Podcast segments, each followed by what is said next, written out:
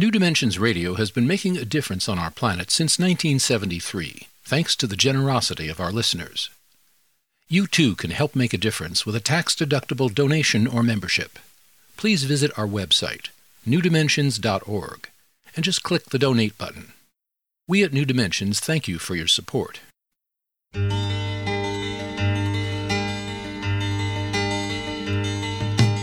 It is only through a change in human consciousness that the world will be transformed. The personal and the planetary are connected. As we expand our awareness of mind, body, psyche, and spirit, and bring that awareness actively into the world, so also will the world be changed. This is our quest as we explore new dimensions.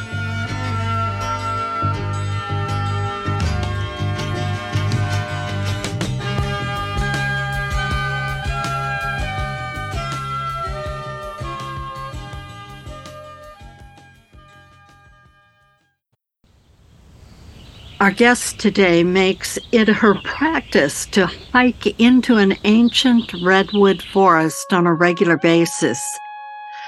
She writes, Sometimes trees speak in silence, in peace, in deep relaxation that becomes communion.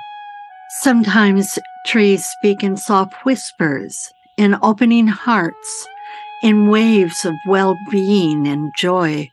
Sometimes trees speak through rivers of wind caressing needles and leaves, sending messages through the atmosphere to the stars and cascading down to nourish mycelium clad roots.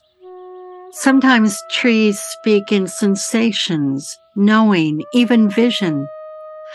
And then we may wonder where the tree leaves off and we begin where the human and tree become one breath of life. This will be our subject today as we listen to what trees have to teach us with our guest, Ellen Dee Davidson. After graduating from the University of California, Santa Cruz, Ellen Dee Davidson has worked as an elementary school teacher, taught creative writing and piano. She's not a PhD professor of forest ecology or like Suzanne Simard, a best selling author of Finding the Mother Tree. Ellen is someone who regularly runs off to the woods and listens to trees, bringing their message back to us. She has raised two daughters and lives in the redwoods of Humboldt County in Northern California with her husband, Steve, and a dog named Badger. She's the author of many magazine articles and several books for children and young adults, as well as the book Wild Path to the Sacred Heart, which is described as an adult forest bathing memoir. Join us for the next hour as we explore what it means to be in conversation with trees with our guest, Ellen Dee Davidson. I'm speaking with Ellen from her home by remote connection. I'm Justine Willis Toms. I'll be your host. Welcome to New Dimensions. Ellen, welcome. Thank you for having me. It's my pleasure. It's my pleasure. Thank you for joining us. And as I said in the introduction, you spend time and continue to spend many hours in this wild, uh, pristine, ancient redwood forest. And one might call it, and I think you do call it, forest bathing. So, wh- what is forest bathing? When I began this odyssey of running off to the woods, I had never heard the term. I just had some free time, some freedom in my life, and was practicing listening to myself and what I might want to do. And it kept being go, go to the woods. So I went to the woods and was having all these experiences. And about six years into it, the Japanese came out with all this information about Shinrin Yoku, which is forest bathing, and all the incredible health benefits, including mood boosting and lowering blood pressure, cholesterol, um, increasing T cells in the immune system. And for me, that was remarkable because I kind of felt like I was being a little self indulgent, getting to do this amazing thing that I really wanted to do, but I didn't really feel was serving the collective, all of us. And the trees had been telling me they were healing me. They'd been showing me that they were balancing my hormones and things like that. But I only half believed it. First of all, at that point in time, I'd never heard the idea that um, Diana Beresford Kroeger talks about and to speak for the trees of trees being sentient beings that hadn't even occurred to me that they could be. And yet I was having all these relationship experiences that felt like I was in relationship with sentient beings. But I'm imaginative. I write children's fantasy. And so for me, there's a continuum of consciousness between hard science where we've done double blinds and we've really observed so carefully, we're pretty sure this is reality and complete imagination. And in between those states of consciousness, it turned out so much of what the trees told me or conveyed to me, they didn't usually speak in words, um, but so much of what was conveyed has now turned into real hard science, which I find amazing. That's true, and we'll we'll get into that in a little bit. But first of all, what I love for you to do is to take us for a walk in your forest. What does the ground, if you maybe have us take off our shoes and, and tell us, what does the ground feel like and what are our ears hearing and what are we seeing? So take us for a walk, if you would, Ellen. Happily imagine you're barefoot on such soft duff. It's russet and golden colored, a little bit moist from the winter rains now. And it's so soft, you can walk comfortably in your bare feet down the trail. As you walk, the scents, the fragrances are so delicious, earthy, and almost like the scent of cedar, occasional floral scents. The trilliums are in bloom, so pure. They're white with three petals and yellow centers, and they have the most delicate fragrance. The birds, the winter wrens, are just coming back and they sing melodiously. It sounds like a bird symphony. And there's room for all the bird voices. There's the raucous caws of the crows, an occasional coo of the doves, the elaborate melodies of the wrens, the varied thrush. Every once in a while, we're so lucky we hear the high, here, here of a marbled murrelet.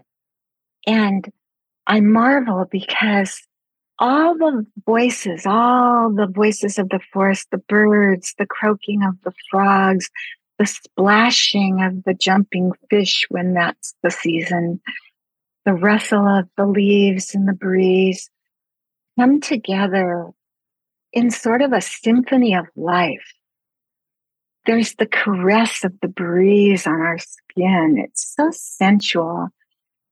And I think I wrote in my book, one of my favorite things I've ever written was the glory of nature's art is the full sensual immersion. And I think so often about the truth of that. It's so magnificent visually, the way the light shafts through the trees, looking up and up and up, and looks like um, rays coming down from heaven. And it even tastes good. We might pick some wild sorrel, which is supposed to be anti carcinogenic, maybe because of the vitamin C, and have that sharp, pungent flavor burst in our mouths. the whole thing is glorious. Oh, wow. Thank you so much. That image, and you took us, you did, you really conveyed the forest as you experience it. And hopefully, that some of us have at some time or another experienced in our life. So it was maybe hopefully easy to join you on that walk. That forest is like entering a cathedral uh, mm-hmm. of a natural cathedral and the light coming down the shaft of light and the the sounds that we can hear above the roar of traffic that we're not normally hearing well, you know when we're living in a community or a city or something it's so full of sounds we're not picking up those those precious natural sounds of of the birds of the frogs or or the splashing of the water. So thank you so much for giving us that opportunity. And um, Ellen, I want to say what I believe about you in reading your work and getting to know you a bit in that way is that you really one of your gifts is to be a highly sensitive person. So that that you in taking yourself to this quiet place in the uh, postmodern w- way of talking about quiet because a forest certainly isn't quiet. But but in taking yourself there you're able to tune in and receive messages and as you've learned to do just to be to be more and more quiet and to actually be able to receive messages from the trees themselves sometimes you'll you'll sit at the base of certain trees and you even give given certain trees names and you you know the winter tree and the summer tree and the grandmother dragon tree, you know, uh, you, so you have certain trees. So tell us about, um, how these trees are kind of antennas to, to communicate and bring these messages. Tell us a bit about that. Okay. First, I'd like to say, I do think this is a human capacity and it is all of our birthright and that because things have gotten so loud and sometimes so stinky and so our senses are constantly bombarded so part of my odyssey going to the forest was that it opened up my perceptions and um, the sounds were delightful so i started listening more and um, ditto for all the other sense perceptions. And then it really started opening up um, more subtle senses that I also believe are all of our human capacity, but that we've actually kind of had to deaden ourselves down to cope with how mechanized our world is now. And so I, I, am going to interrupt you for just a moment because I want you to really delve into that more deeply, but I want to remind our listeners I'm here with Ellen Dee Davidson, and she is the author of Wild Path to the Sacred Heart. And if you want to know more about her work, you can go to her website, Ellen Dee Davidson. D is spelled D E E, ellenddavidson.com, or you can get there through the New Dimensions website, newdimensions.org.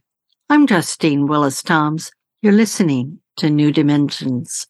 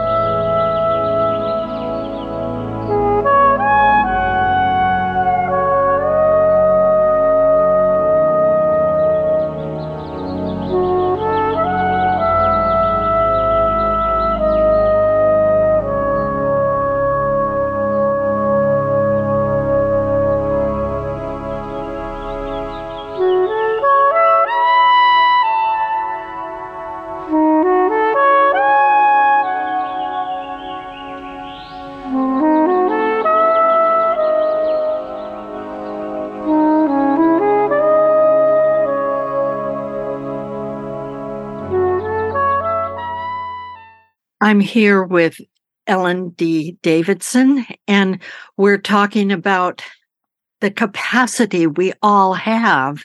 You're describing to us when you enter that forest, your senses become more attuned, or because please just tell us. Now, I don't know about the because there is. You're you're the experiencer here. Well, because they're not bombarded with noise and bright lights and and a lot of artificial um, situations, exhaust fumes. So everything's so delightful.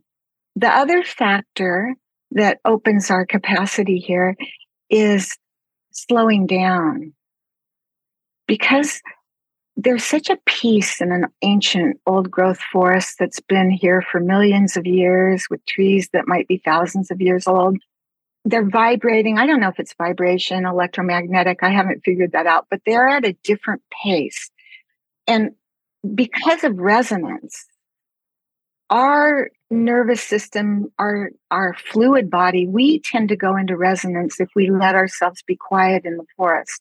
And in that quietness, subtle perceptions open up. And that's when I would find myself sitting. I usually sit with my back to the trees, and I find that very heart opening. Diana Beresford Kroeger, in her book, To Speak for the Trees, I think it's that book, she's written a number, talks about how trees are communicating through scent, but also through inaudible sounds, sound frequencies too subtle for our human ears to hear. And yet, I do think they're perceptible on some way. Just as our bodies receive trillions of bits of information that never makes it to our consciousness, and that is proven, I think we're receiving sound frequencies that we don't actually hear. And in fact, one of the first things that started to happen to me in the forest was I started hearing a humming.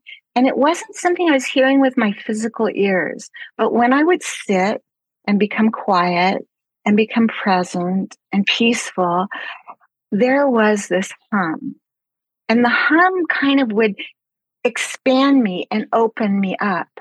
And so when I talk about receiving messages from the trees, usually I was in that kind of a hypnagogic state, the same state we often find ourselves in between sleeping and waking. It's a very receptive, open state. And how the messages sometimes would come would be I would think thoughts as almost as if they were mine or have an image of vision, but they would happen over and over and in the forest and nowhere else really, except maybe sometimes in my dreams with grandmother dragon tree, which is a whole nother story. But one of the images that kept coming to me for years, and this was before I knew trees were sentient, I kept seeing the world, the earth's forests restored and living green and forests connected with other forests through corridors of life. And I now think that those were the trees dreaming through me of what they want. Happily, I do have my book hasn't been widely read. I'm not famous. Nobody knows about me. But I was read by a young woman who went to Harvard and majored in environmental engineering.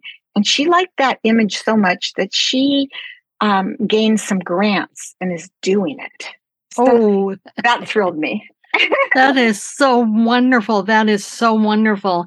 And I'm I'm thinking too that as you're talking about being in this very receptive place, you're describing being in this forest and your back is to the tree.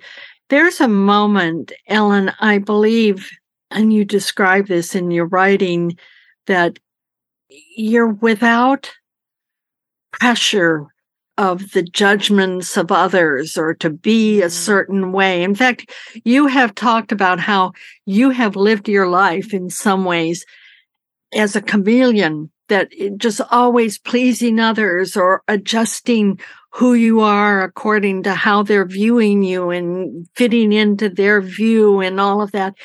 But all of that is just has through the years just disappeared when you go into the forest. Uh, any comment you might have on that? I think um, a lot of empathic people tend to do that, and people who want to please other people, we become really good at um, sort of intuiting what the other person wants and then presenting the facet of ourself that matches them. It's not a complete lie. It's just not coming from our authentic core. But being in a forest, and I went a lot alone, not always, but a lot, being in a forest alone, no one was watching me. No one was expecting anything out of me. And so in a in an odd way, I got to find out who I was. I had never known. right? I thought I was all these other things that I wasn't. Exactly. So you get to down to your core core being in in some ways. And when you talk about having your back against a tree, I, I know that another thing that you talk about is that different trees have different personalities. Can you reveal that to us? Mm-hmm. Well, how my my odyssey began two ways. First, the old growth redwood in my backyard uh, reached out to me in my dreams literally 30 years ago for years coming in and teaching me only i didn't think a tree could teach you anything so i interpreted the dreams as the tree must have been part of me and did the whole jungian man and his symbols thing on my dreams and then when i reached this point in my life where I had more freedom, unexpected, gracious freedom, and I ran to the woods. The first thing that happened is I was hiking with my friend and we sat down for lunch. This friend was a really serious Tibetan Buddhist meditator, and she'd introduced me to that. And she said, Why don't we meditate here? We sat at this tree, which I later named Summer Tree because it's hard to get there any other time of year. And I heard a voice in my head. This is one of the few times that happened. And it said, Come back. And it was so literal that we came out of the meditation and I asked my friend, Did you tell me to come back? No, no, she hadn't told me to come back. Did you hear someone say, Come back? No, no, she hadn't. We went back in to meditate again. I heard it again. So I thought, oh, maybe it's the tree. How could that be? Okay, well, I'll come back. I thought I was going to come back once. I think it's 15 years later. I am still coming back. and, that was the beginning. Usually, I don't hear it like a tree talking in my head. Usually, it's much more subtle it's a different quality of ideas, images, visions, sensations than I normally get because there's a relationship. I'm not just me, I'm me and tree. And tree is not just tree, tree is forest. The forests are multidimensional organisms and they are connecting on many levels. And so, what they also do is sort of act as portals into our own multidimensional beings. I'm just thinking too, when you say that, trees are rooted. They're yeah. they're they're stationary, so to speak. Right. But they you're talking about multidimensional. I mean, they are connected. They are they're not an individual. They're they're mm-hmm. communal in the best sense of that word. And so they're they're traveling around with messages back and forth. So describe that that eco culture when i was getting this information from the trees the first time i got it was you know 28 years ago. Grandmother dragon tree was teaching me and she was giving me dreams about fungi and mushrooms. I totally didn't understand what I was seeing until I came across the science of Suzanne Simard, which is so profound, actually proving that through the mycorrhizal fungi at their roots, trees um, communicate what nutrients they need and what nutrients the other trees need. They can even warn each other of danger. There's a, a famous study about, I think it's a Douglas fir uh, uh, that was attacked by pests warning the nearby i think it's a pine i might have that wrong but but through the fungi and then the tree made the appropriate enzymes to protect against those pests.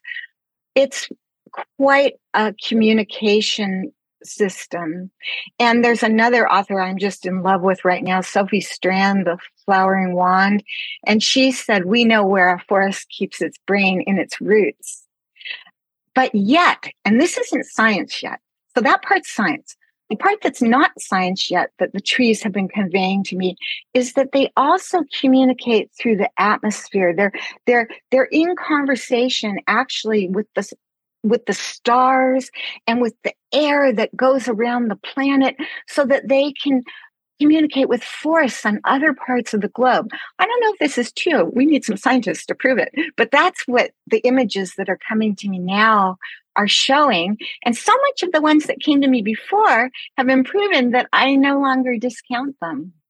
That's so wonderful to hear because I've done several interviews recently all about the information and how we are part of the whole star stars and we're born of stars. And i'm thinking also you have this wonderful story in your book of they did some science. And i'm not sure if it was the, i think the dung beetle. I'm not sure oh, which yeah. beetle tell us about okay. th- that. Um I have to remember what I wrote. I don't go back and read my own stuff. Of course, of course in, you don't. I think the study was done in Sweden, and they put these little hats on these dung beetles, and these are the beetles that roll little balls of excrement around, and I think that's how they um, uh, where they put their eggs or something, or their eggs. But anyway, these beetles, they put hats on them, and the beetles got c- totally confused. We're walking because around. Because we're going to have to back up a little bit.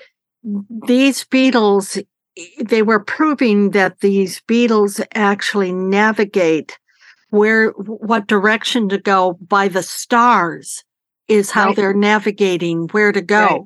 And so the they put Milky Way. So, Yeah, the so when Milky- they couldn't perceive the stars because of these hats, then the beetles were confused and lost. they Isn't just that- it's just traveled around in circles and couldn't yeah that's i i just i i thought that that was really wonderful about how I, I agree with you, and I think others, maybe uh, Brian Swimme, the cosmologist, might also agree with you to say, yeah, it's not far fetched to think that we're getting information from the stars as well as the Earth, which I want to talk about in just one moment. I'm here with Ellen Dee Davidson, and she is the author of many books, uh, wonderful children's books and young adult books, and and her newest book for all of us is Wild Path to the Sacred Heart. I'm Justine Willis Toms. You're listening to New Dimensions.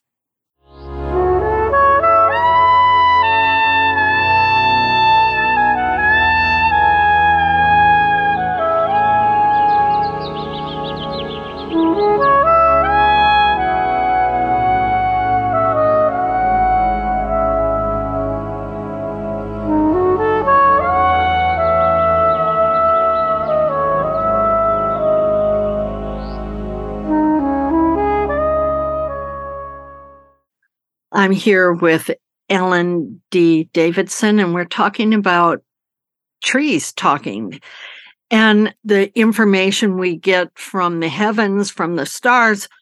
But also, there's something that you, Ellen, describe that I've never quite heard in this way. And this has to do with how we belong to the earth and how the earth holds us. Mother Earth actually holds us. We call it gravity, but but we're being held by Mother Earth and and nourished by Mother Earth. Is there any any comment you would have on that? Um, it feels blissful when we tune into that. And it's a way to deeply relax our nervous system, especially the parasympathetic nervous system. And I encourage people in whatever ecosystem we each live, the earth can do this. It doesn't have to be a forest. If you live in the desert or any body of water, they've done studies, blue space is good for people's health as forest bathing. So, whatever we have access to, we can connect and let ourselves relax so deeply. Maybe lie down on the ground in the grass or sit comfortably, but allow that feeling of support and comfort and being held in. Because we do have belonging here, we belong to the earth. Well, we're made of earth. We're nourished. We're breathing her air every day. I mean, every moment, and we're tasting her waters that are circulating around every place. So we're truly, truly held. I would like to also talk about some of the things you have. I don't know if you've seen elves or fairies or whatever it is. I mean, I I just I'm just delighted by the fact that I maybe these things, these entities, these energies actually exist. And I know that you mentioned in the book that mythology from cultures all over the world come up with these same images. And, and I think that you mentioned in the book that maybe it's because mostly the way people have lived for thousands of years, much more closer to the earth and nature. So the perception is, is different than it is now for us. So I would love for you to say something about the elementals or the fairies or the elves are are they real Wait, they, please tell tell me they're real yes oh, joy. well, uh, recently, to prepare for this interview, I went to the woods several days in a row and just immersed myself. And there are fallen trees right now um, because of this winter we've had. And so I had to crawl through fallen rhododendrons on this trail quite a lot. And so I was on my belly on the earth and I could smell the mulchy soil, and the trilliums were right up in my face. And there was a sense so vivid and visceral of these nature spirits, these elemental energies. I wasn't seeing fairies per se. I mean, I'm imaginative, so I can imagine that pretty easily. But sometimes I see really bright little lights dancing in the forest. But this was more like the sense of the exuberant creative joy of the elementals coming together to create thriving green life. And what I will say is water has consciousness, air has consciousness, earth has consciousness, rocks and stones, you can feel it. Trees have consciousness, the light has consciousness. And we can tune into their consciousness. When they come together, as they do on our beautiful, precious planet, when they come together, there is an exuberant creative joy that is so full of vitality and so perceptible and so alive and so conscious that it sparks, we're made of elements too, we're elemental. It sparks that elemental joy within us. And then we're right there. You know how all the fairy tales have them dancing by the moonlight and singing and this, this, well, we're right there with them in that um, magical space. So, yes, it absolutely exists. And I don't think there's a, a limit to perception, I'm probably scratching the surface of what can be perceived. You know, I'm thinking, Ellen, um, since I've been immersed in your work to prepare for our conversation today, I have this plant it's a maidenhair fern and it's in a pot. It's in a very decorative, beautifully painted pot. And I must say, like, since we've been having a lot of chill in the mornings, I brought it off of my deck and brought it to my office so that it's more protected from the chill. So it's in a window, so it gets the light and everything. And it seems to be happy there, but I must admit, I forgot to water it. I've I've done this twice now, and the, the recently I forgot to water it, and it just died back. It just died, mm-hmm. and it's mm-hmm. just these sticks sticking up. But I kept watering it, even so, and within honestly within weeks all the greenery started to come up again and now it's getting quite full again. And so since delving into your book and your work, I um, have been, because maidenhair for me is an ancestral plant. My great grandmother gave it to my grandmother and my grandmother then gave it to one of her daughters Mm-hmm. And I was hoping to get a cutting from that one, but I, I didn't. So I went out and got, uh, bought a new plant. But I consider it an ancestral plant. Mm-hmm. And I'm thinking of it that way. And every time I walk into my office, I talk to it. I even pet it. I even mm-hmm. gently just put my hand on it and I say, Good morning. And I say, I love you. And I'm watching it every single day just just grow in in health and vitality. It is amazing. So we don't have to go all the way out to humboldt yeah. county in northern california and go to these ancient redwoods. This is available to us where we live too. Am i correct in oh, assuming oh, absolutely it's a point i want to make because we need to make relationships with Mother Earth wherever we are. And all of us are in relationship, whether we're conscious of that or not. We're all drinking water, we're all breathing air, and we can all have. I mean, anyone who has a home can have a house plant and have a relationship there. And there have been so many studies now. Uh, the Secret Life of Plants was that this talking to plants, you're saying makes a huge difference. They are aware of us. In fact, I think the plants on the planet have been here for so much longer than we have. I think it's, is it 400 million years compared for trees compared to a couple million for us? There are elders. I now um, think that they're very aware of us in ways that we don't even know yet.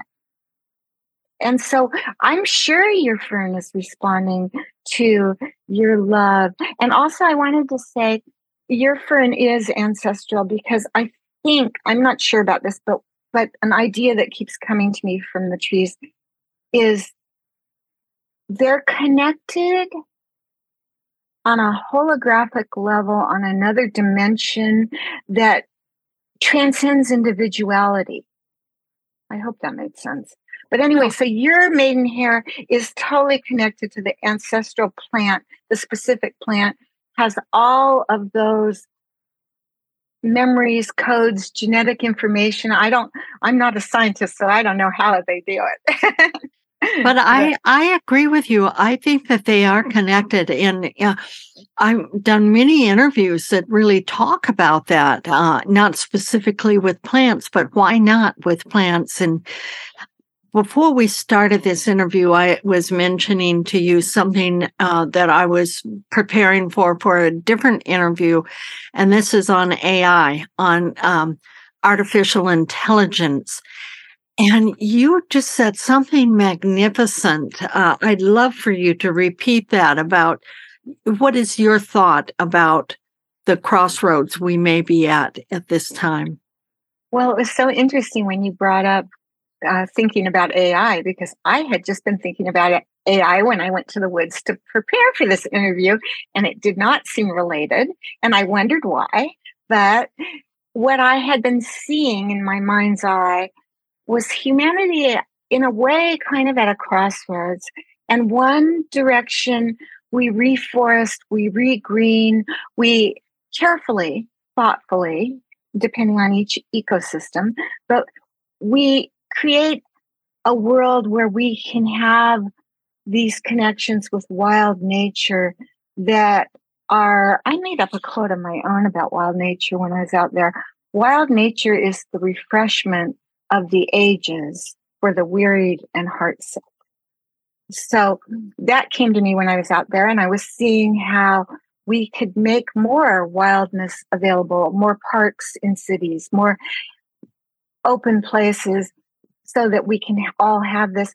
I also saw that as we ha- are creating a world that's increasingly less habitable with water you can't drink, air you can't breathe, uh, toxic and polluted ground and plastics and chemicals and radioactivity. As that frightful world has been coming into manifestation, I saw a potential that I don't particularly like that we would turn ourselves into sort of AI hybrids so that we could survive in an environment that's not inhabitable for humans and most other species. I hope that doesn't happen. It's like the science fiction horror stories I was reading as a teenager, but it did seem with the new developments in AI like it's not completely impossible anymore. Well, exactly. I, I agree with you that that we seem to be at a crossroads and I would I want to delve into this topic with with others so that I understand it and the, the, the cautions that I personally feel about it and about the choices we're making. So I'm really glad for that, that you've delved into that. I want to remind our listeners that I'm here with Ellen Dee Davidson, and she's the author of Wild Path to the Sacred Heart. And if you want to know more about her work, you can go to her website, Ellen Dee Davidson, and she spells D D E E, Ellen Dee Davidson.com. Or you can get there through the New Dimensions website, newdimensions.org. I'm Justine Willis Toms. You're listening to New Dimensions.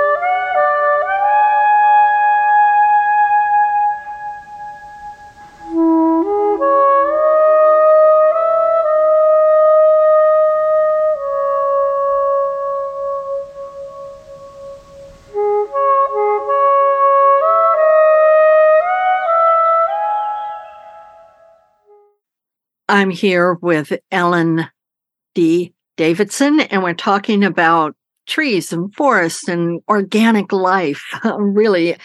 And I'm wondering, as you went into the forest before the interview, did you get any message about this interview from from the forest before, or any preparation that before? Well, actually, I did because one thing that happened was because there were so many down trees. Mostly it was the rhododendrons and the Douglas fir and alders from the storms, occasionally a redwood. But I literally had to crawl through the trees on my belly at least a dozen times for stretches. And I was aware that the times we're in are full of obstacles for humanity now we're we're in a little bit of a rough stretch as we hopefully are birthing a, a golden age, as some people see it. Pluto just went into Aquarius, so there's some New Age lore. But um, I was aware that there will be these obstacles collectively for all of us.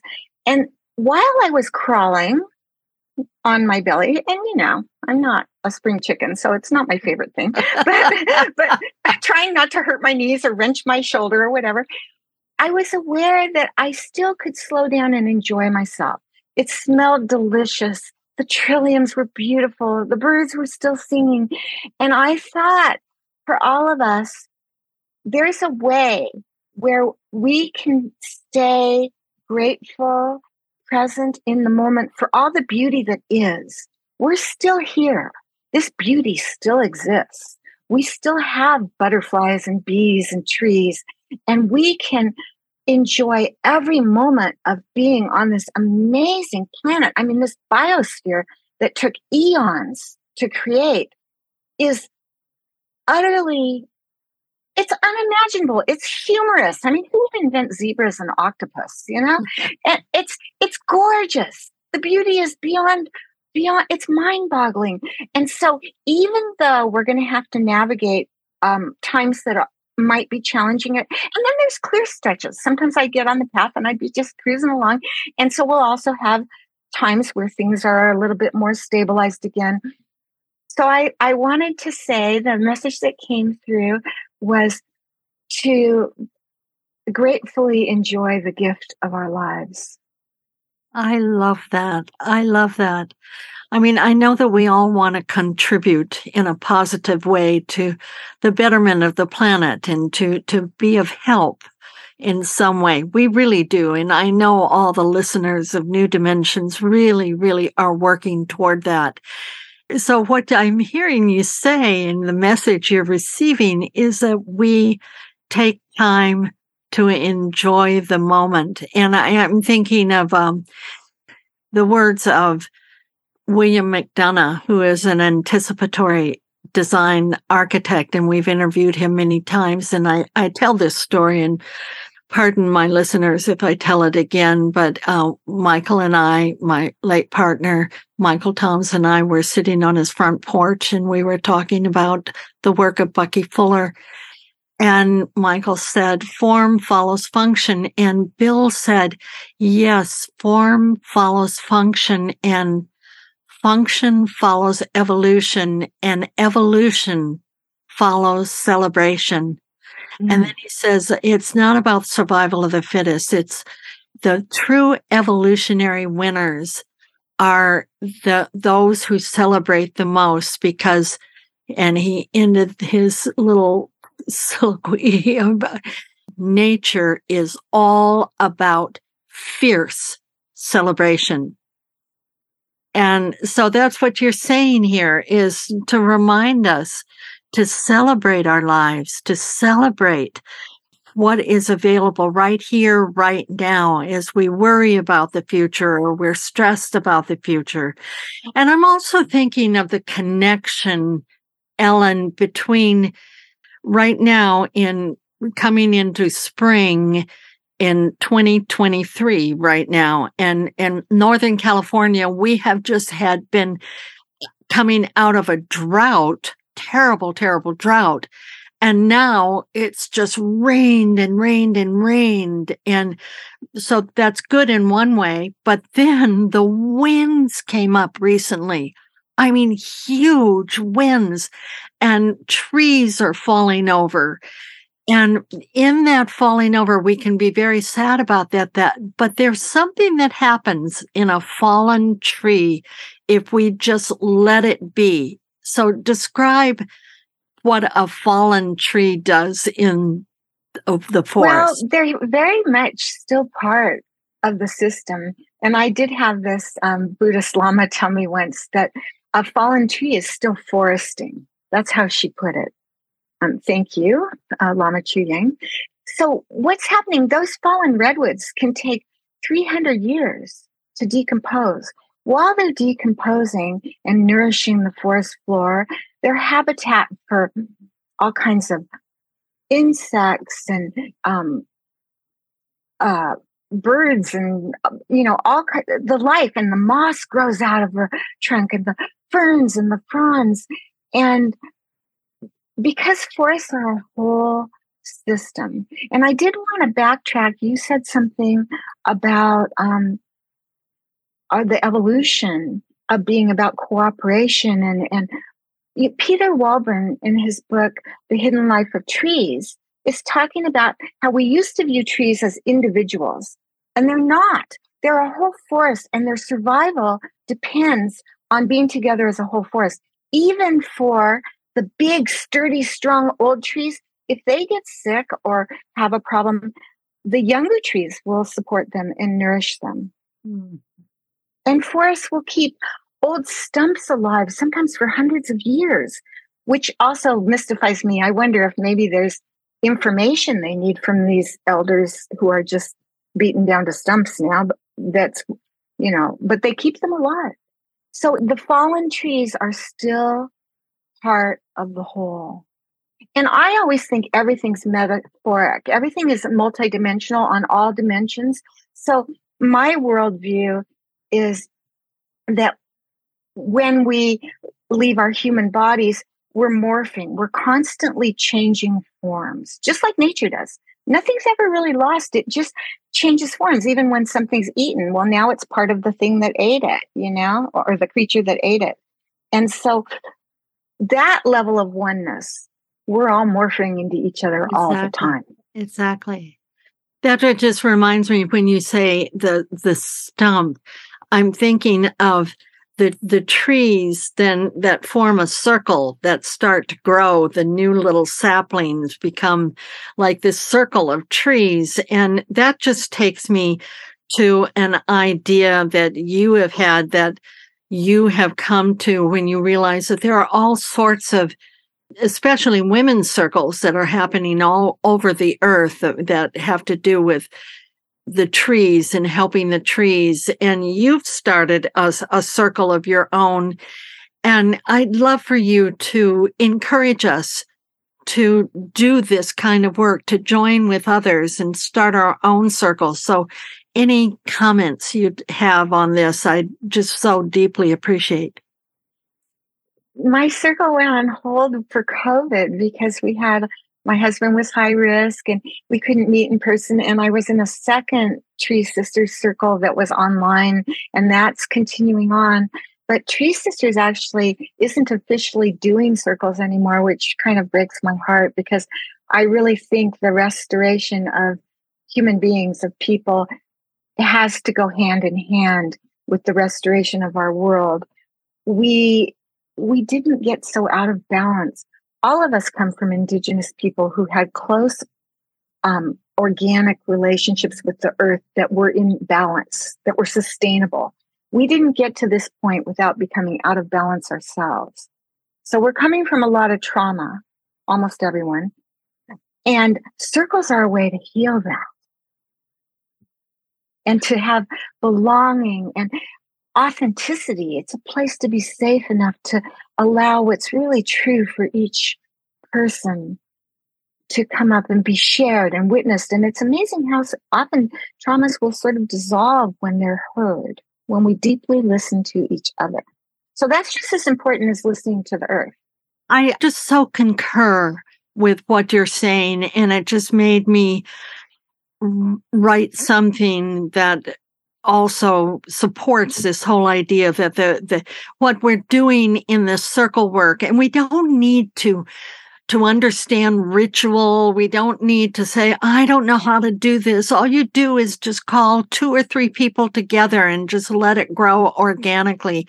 And you don't need a lot of people to do it. You know, mm-hmm. uh, my women's circle has been meeting for over 45 years together, wow. and there are seven of us. So uh, but it, what happens, there's such powerful magic when we come together where we we're listening to one another deeply and and it's not a therapy circle but we're just listening and providing safety and comfort together. And as we're sistering and brothering with each other um, we're we're looking we're holding each other in beauty and and in goodness and and that really empowers us as we witness one another in the full genius of who we are oh goodness we've run out of time i am so sorry i'm so sorry i got on my soapbox but thank you so much no i love that Thank you so much, Ellen, for being with us today. Thank you so much for having me. What a pleasure. yes, mine too. I've been speaking with Ellen Dee Davidson, the author of Wild Path to the Sacred Heart. And as I said, her website is Ellen Dee Davidson. D is in D E E, ellendeedavidson.com if you want to know more about her work, or you can get there through the New Dimensions website, newdimensions.org. I'm Justine Willis Toms. You've been listening to New Dimensions. This is program number 3787. New Dimensions Radio has been making a difference on our planet since 1973 thanks to the generosity of our listeners. You too can help make a difference with a tax-deductible donation or membership. Please visit our website, newdimensions.org, and just click the donate button. You can also subscribe to our free weekly podcasts and find over a thousand hours of audio dialogues in our searchable archive. New Dimensions is produced by New Dimensions Radio in Santa Rosa, California, USA. Our executive producer is Justine Willis Toms. Our post production editor is Lou Judson. For over four decades, New Dimensions has been producing weekly conversations at the leading edge. We sincerely thank all of you who have supported us by being members of Friends of New Dimensions, as well as members of our affiliate stations. My name is Dan Drayson. On behalf of everyone at New Dimensions whose endeavors make this program possible, I'm wishing you well. New Dimensions Radio is an independent producer supported by listener contributions. To find out more about the program you've just heard, to subscribe to our free weekly newsletter and our New Dimensions and New Dimensions Cafe podcasts, and to access thousands of other programs in the New Dimensions archive, please visit our website, newdimensions.org. That's newdimensions.org. Or call us at 707 468 5215. That's 707 468 5215. Please join us next time as we explore new dimensions.